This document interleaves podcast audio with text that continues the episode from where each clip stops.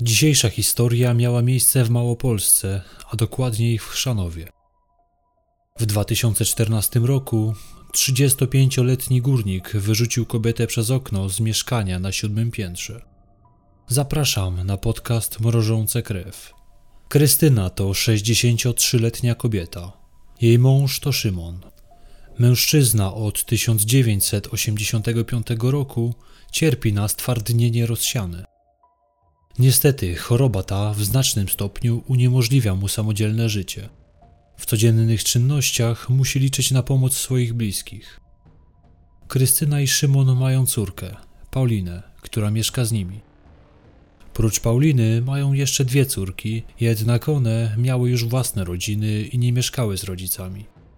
Rodzina mieszka przy ulicy Cichej w Chrzanowie. Kilkaset metrów od swojego mieszkania posiadali oni kolejne mieszkanie na ulicy Wyszyńskiego. Nie potrzebowali dwóch mieszkań, zatem drugie z nich przeznaczone było do wynajmu.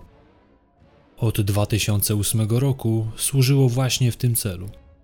Mieszkania były usytuowane blisko siebie, jakieś 5 minut drogi na pieszo. W czerwcu 2014 roku do mieszkania wprowadził się Robert J. wraz ze swoją partnerką Dominiką. Razem z nimi mieszkała też 14-letnia córka Dominiki z poprzedniego związku. Pierwszą umowę podpisali na trzy miesiące. W przypadku, gdyby sprawdzili się jako lokatorzy oraz sami byliby zadowoleni z mieszkania, po tym okresie mogli przedłużyć umowę. Za wynajem mieli płacić 1000 zł miesięcznie. Zasady były proste. Czynsz miał być płacony do każdego 22 dnia miesiąca. Krystyna zajmowała się odbieraniem opłat od ich lokatorów. Nie miała w zwyczaju przychodzić bezpośrednio do mieszkania. Zazwyczaj umawiała się w miejscach publicznych, najczęściej pod jednym z okolicznych marketów. W przypadku odbierania pieniędzy od Roberta J. w jednym przypadku zrobiła wyjątek. W październiku udała się do mieszkania. Gdy weszła do środka, zauważyła zniszczenia, jakich dokonał obecnie zamieszkujący lokator. Pozbył się wersalki, która się tam znajdowała, nie informując o tym właścicieli. Prócz tego w ścianę powbijane zostały półki i haki. Oczywiście zmian tych z nikim nie ustalał. Zdenerwowana Krystyna zwróciła mu uwagę, że jest to niedopuszczalne. Każda kolejna tego typu samowolka będzie skutkowała natychmiastowym wypowiedzeniem umowy najmu. Wyniknęła na tym tle sprzeczka między nimi. Ale w końcu Robert zgodził się, że postąpił niewłaściwie i obiecał, że więcej to się nie powtórzy. W listopadzie Robert i Dominika mieli spore problemy finansowe. Był on górnikiem w jednej z kopalni w Chorzowie. Powodem problemów z pieniędzmi było to, że zakład pracy nie wypłacił mężczyźnie wypłaty, a on musiał zapłacić za kolejny miesiąc czynszu, by zachować miejsce zamieszkania. Rozważał nawet, czy nie zabrać kredytu na ten cel. 24 listopada 2014 roku Krystyna była w swoim mieszkaniu przy ulicy Zielonej. Prócz niej była także jej córka Paulina. Około godziny 16.30 Krystyna wstawiła w ekspresie przelewowym kawę. Proces robienia kawy przez ten ekspres to jakieś 8 minut. Kobieta postanowiła, że w tym czasie wyskoczy na szybko do pobliskiego Kauflanda. Planowała kupić tylko masło i zaraz wrócić. Gdy wychodziła z domu, ktoś do niej zadzwonił. Jedyne co usłyszała Paulina, to jak Krystyna powiedziała: Dobrze, dobrze po czym zamknęła drzwi i wyszła. Miała torebkę, a w niej klucze do mieszkania, portfel i dokumenty. Czas mijał. Kawa już dawno zdążyła się zrobić, a nawet ostygnąć, a Krystyna nadal nie wracała z zakupów. Dochodziła godzina osiemnasta, a kobiety nadal nie było. Rodzina zaczęła się niepokoić. Próbowali dodzwonić się do Krystyny, jednak ta nie odbierała telefonu. Paulina postanowiła spróbować na własną rękę szukać matki. Nie było jej jednak w żadnym z okolicznych sklepów ani nigdzie w okolicy. Zadzwoniła do sióstr, by zapytać, czy aby czasem do którejś z nich nie udała się ich mama. Niestety, obie nie miały pojęcia, gdzie może być Krystyna. O godzinie 21 Paulina wybrała się ze swoim chłopakiem do mieszkania przy ulicy Wyszyńskiego. Chciała dowiedzieć się od Roberta J., czy aby przypadkiem nie była u niego tego popołudnia. Wiedziała, że mężczyzna zalegał z opłatą i uznała, że być może tego dnia rozliczał się z matką. Drzwi otworzyła Dominika. Zapytana o Krystynę, powiedziała, że nic nie wie, ponieważ dopiero wróciła z pracy. Wtedy z jej pleców odezwał się Robert, który siedział w pokoju bez włączonego światła i oglądał telewizję. Powiedział, że widział się z jej matką o godzinie 16.55. Spotkali się pod spółdzielnią mieszkaniową przy ulicy Wyszyńskiego. Tam zapłacił jej pieniądze za czynsz. Nic więcej nie był w stanie powiedzieć. Po przekazaniu pieniędzy udali się w swoje strony. Po tej wizycie Paulina postanowiła udać się na posterunek, by zgłosić zaginięcie matki.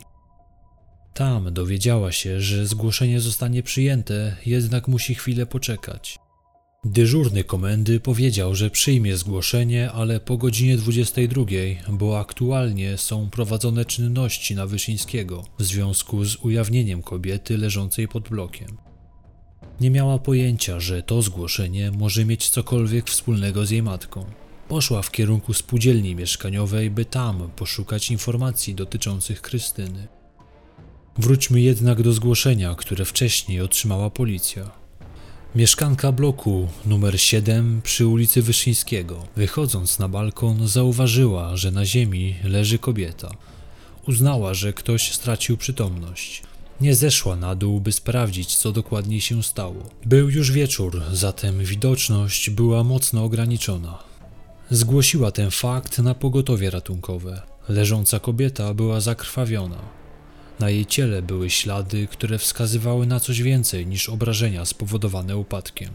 Jednak kobieta, która zadzwoniła na telefon alarmowy, nie miała o tym pojęcia. Nie zbliżyła się do ciała aż do czasu przybycia medyków. Było ciemno i bała się sama wychodzić na dwór. Paulina udała się pod spółdzielnię mieszkaniową. Dotarła tam między godziną 21 a 22. Wtedy otrzymała telefon od dyżurnego, by podjechać na Wyszyńskiego, by zidentyfikować zwłoki kobiety. Najskrytsze obawy okazały się być prawdą. Kobieta, której ciało leżało pod blokiem, to Krystyna, matka Pauliny. Należało teraz ustalić, dlaczego kobieta zginęła i jak znalazła się na trawniku przed blokiem. Późnym popołudniem doszło do zgłoszenia, które mogło mieć bezpośrednie połączenie ze śmiercią Krystyny. O godzinie 17 na posterunek policji w Chrzanowie ktoś wykonał telefon. Dzwoniący mężczyzna zgłosił, że w bloku przy ulicy Wyszyńskiego słyszał krzyki kobiety, która błagała o pomoc. Policja na miejscu pojawiła się pięć minut później. Zgłaszający stał przed blokiem, ponieważ, jak sam powiedział, spieszył się do pracy. W rozmowie z funkcjonariuszami powiedział, że krzyki dochodziły najprawdopodobniej z siódmego lub z ósmego piętra. Podczas sprawdzania mieszkań policjanci pojawili się pod drzwiami mieszkania numer 23. Otworzył je mężczyzna. Był to Robert J. Stwierdził, że u niego w mieszkaniu nic się nie dzieje. Zapytany o krzyki, zaprzeczył, jakoby cokolwiek słyszał. Policjanci nie mieli powodów, by interweniować. Nie wiedzieli, czy to z tego mieszkania było słychać krzyki. Mężczyzna nie wyglądał podejrzanie. Uznali zatem najpewniej, że musiało chodzić o inne mieszkanie. Nie udało im się jednak ustalić, które. Interwencja zakończyła się niepowodzeniem. Jak twierdzą sąsiedzi, w mieszkaniu, które obecnie zamieszkiwał Robert J., często dochodziło do ekscesów. Mimo iż mieszkał tam dopiero kilka miesięcy, to zdążył się już dać we znaki sąsiadom. Libacje alkoholowe do białego rana i głośne krzyki to był chleb powszedni. Jak zeznają niektórzy ze świadków, Krystyna miała tego dnia wypowiedzieć umowę najmu uciążliwym lokatorom. Jedna z sąsiadek twierdzi, że słyszała przeraźliwy krzyk mężczyzny. Jednak nie była w stanie określić, jakich słów użył ten mężczyzna. Jak sama mówi, brzmiały one, jakby ktoś się komuś odgrażał. Adam, Ojciec Dominiki, partnerki Roberta, odebrał po południu jej córkę ze szkoły. Po zjedzonym u niego w domu obiedzie odwiózł wnuczkę do mieszkania Przewyszyńskiego. Niestety, mimo iż Robert powinien być już w tym czasie w domu, nikt nie otwierał drzwi. Adam postanowił wrócić do domu razem z wnuczką. Ponownie przyjechali około godziny 19. Wtedy Robert już był w mieszkaniu. Jednak jego wygląd budził niepokój. Wyglądał, jakby brał udział w bójce, miał rozciętą wargę. Zapytany przez ojca swojej partnerki, co się stało, powiedział, że został napadnięty pod blokiem przez dwóch mężczyzn z kijami baseballowymi. Około godziny 22 policjanci ponownie zapukali do drzwi mieszkania, w którym obecnie mieszkał Robert z Dominiką i jej córką. Drzwi otworzył mężczyzna. Policjant, który z nim rozmawiał, tak relacjonował tę rozmowę. Miał zadrapanie na policzku, jakby podrapał go kot, i zauważyłem, że był roztrzęsiony. Trzęsły mu się ręce, jak odpowiadał na nasze pytania. Nie potrafił choćby podać danych osoby, od której wynajmował mieszkanie. Robił wrażenie niezorientowanego, choć mnóstwo gapiów i mundurowych już było pod blokiem. Robert automatycznie stał się głównym podejrzanym w tej sprawie. Mężczyzna jednak usilnie próbował odsunąć od siebie podejrzenia, mimo iż coraz więcej faktów wskazywało na to, że może on mieć związek ze śmiercią Krystyny. Robert twierdzi, że kilka dni wcześniej zgubił klucze do mieszkania. Jak twierdzi, po kilku dniach je odzyskał. Nieznany mu mężczyzna wywiesił na drzwiach do bloku kartkę, w której poinformował, że znalazł klucze. Gdy Robert się po nie zgłosił, bezzwłocznie otrzymał je z powrotem. Podejrzewa jednak, że mężczyzna ten mógł w międzyczasie skopiować klucz, by uzyskać dostęp do jego mieszkania. Jak sam twierdzi, 24 listopada około godziny 16.55 spotkał się z Krystyną, by przekazać jej pieniądze za wynajem. Gdy wrócił, zabrał psa, z którym udał się na spacer. Gdy wrócił ze spaceru do mieszkania, drzwi były zamknięte na górny zamek. Bardzo go to zdziwiło, ponieważ nie mieli z partnerką zwyczaju zamykać drzwi na ten zamek i bardzo mało prawdopodobne, by tym razem on lub ona zrobili inaczej. Otworzył drzwi i wtedy zdał sobie sprawę, że w mieszkaniu ktoś jest. Słyszał rozmowę dwóch osób. Włączony był telewizor, a gdy wychodził, na pewno go wyłączał. Otwarte było też okno w kuchni, które też powinno być zamknięte. Zrobił kilka kroków, po czym został uderzony przez kogoś w głowę. Nie widział, kim była ta osoba. Był ogłuszony, nic nie widział, ale słyszał krzyki kobiety. Chwilę później jedna z dwóch osób przebywających w mieszkaniu powiedziała: Dobra, już załatwiliśmy tego gnoja. Zaraz potem wyszli. Za chwilę się otrząsnął. Wtedy, gdy wszedł do kuchni, zdał sobie sprawę, że za oknem jest Krystyna. Zwisała, trzymając się dłońmi parapetu. Wtedy postanowił jej pomóc. Próbował ją wciągnąć z powrotem do mieszkania. Chwycił za obie dłonie i ciągnął, ile miał sił. Niestety, kobieta wyśliznęła mu się z rąk i tym samym spadła z siódmego piętra. Podczas dramatycznej próby uratowania własnego życia, Krystyna miała zadrapać Roberta. Wtedy, przestraszony, nie wiedział, jak się ma zachować. Obawiał się, że stanie się głównym podejrzanym w sprawie zamordowania Krystyny. Postanowił, że nic nie będzie robił. Zamknął okno i nikogo nie poinformował o tym, co właśnie się wydarzyło. Dopiero po trzech godzinach od tych wydarzeń jedna z mieszkanek bloku zauważyła leżącą kobietę. A dalszą część wydarzeń już znacie. Zastanawia mnie jedna kwestia. Dlaczego policjanci, którzy pojawili się pod drzwiami Roberta po pierwszym zgłoszeniu o krzykach, nie zauważyli na jego twarzy obrażeń? Chronologia wydarzeń każe sądzić, że w tym momencie Krystyna już nie żyła.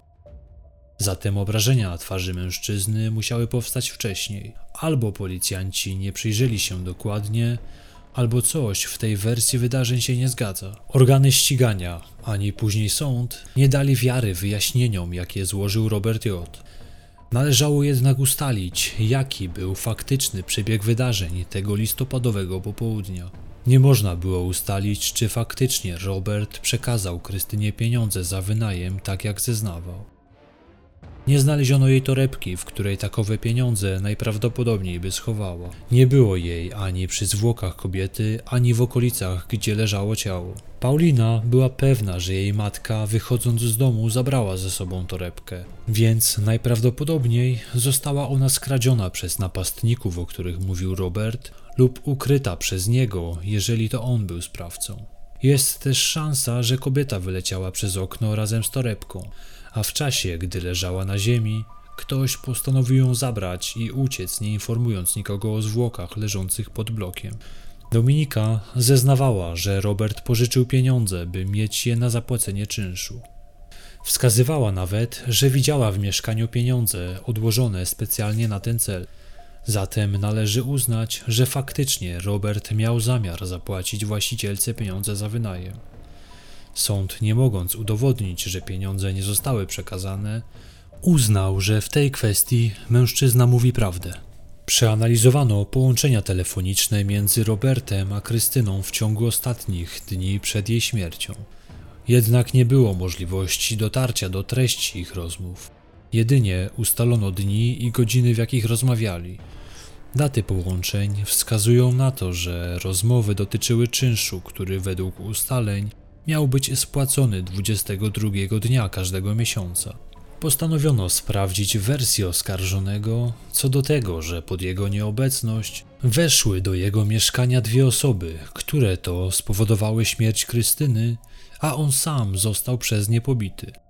Zdaniem Roberta, te osoby miały dostać się do środka przy pomocy klucza dorobionego w czasie, gdy mężczyzna zgubił klucze do mieszkania.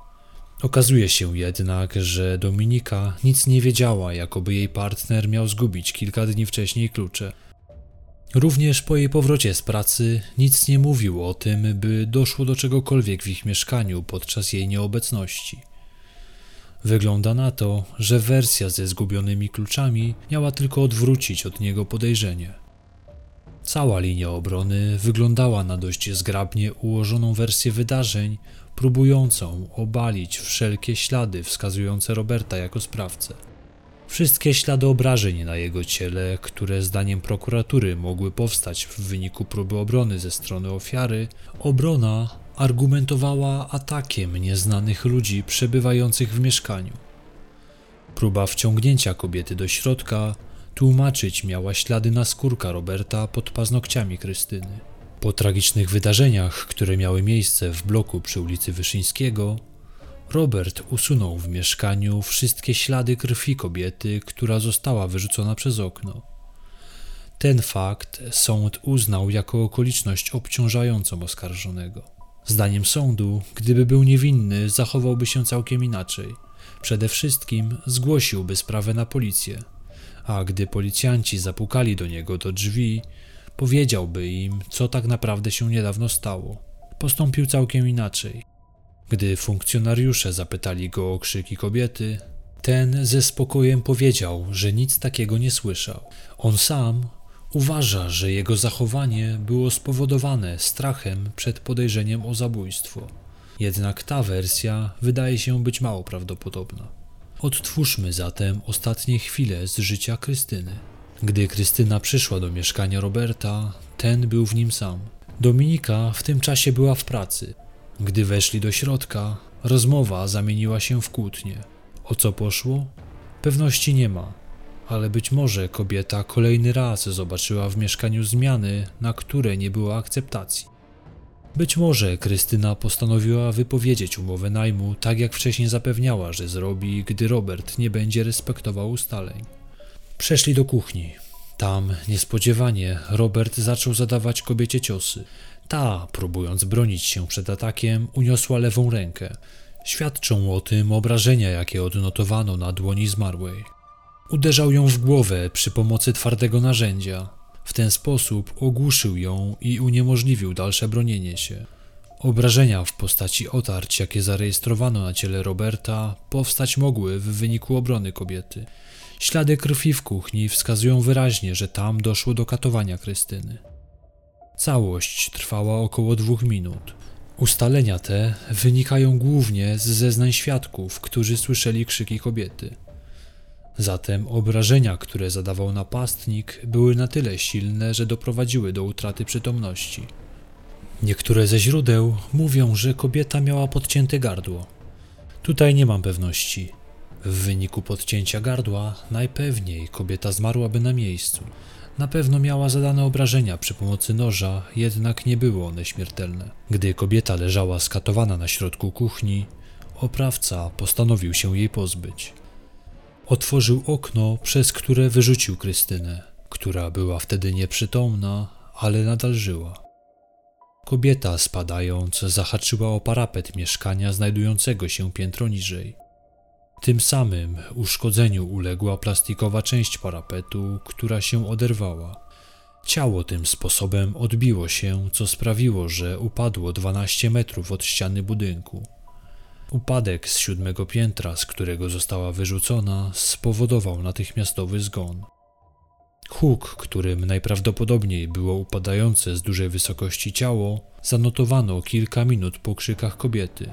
Fakt, że w międzyczasie nikt nie zanotował żadnych krzyków, wskazuje na to, że kobieta została wyrzucona przez okno w momencie, gdy była nieprzytomna. W innym przypadku na pewno słyszano by odgłosy wołania o pomoc w momencie, gdy kobieta wisiała trzymając się parapetu. Zresztą, głosy te byłyby lepiej słyszalne niż odgłosy dobiegające z wnętrza mieszkania, które wcześniej zarejestrowali świadkowie. Nikt jednak niczego podobnego nie zarejestrował. Kobieta, próbująca się bronić przed wyrzuceniem, z pewnością zostawiłaby ślady w okolicach okna. W wyniku oględzin nie zanotowano takich. Zatem wersja, którą przedstawiał Robert, musiała być nieprawdziwa. Wykluczono też wersję, jakoby Krystyna po brutalnym pobiciu sama wyskoczyła z okna w akcie desperacji. Robert nigdy nie przyznał się do zamordowania Krystyny choć ani przez chwilę nie było wątpliwości co do tego, kto jest sprawcą tego makabrycznego mordu. Do czasu ogłoszenia werdyktu sądu mężczyzna przebywał w areszcie.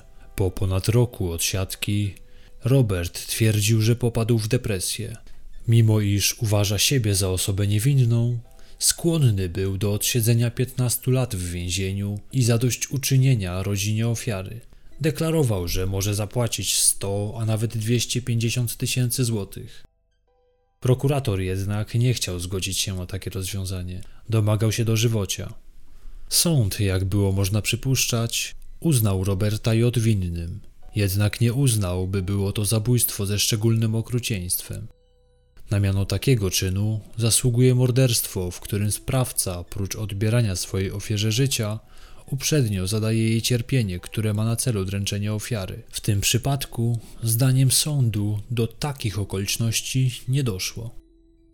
Wcześniej zadane obrażenia były wynikiem eskalacji konfliktu, a samo wyrzucenie przez okno było tylko finalizacją zabójstwa.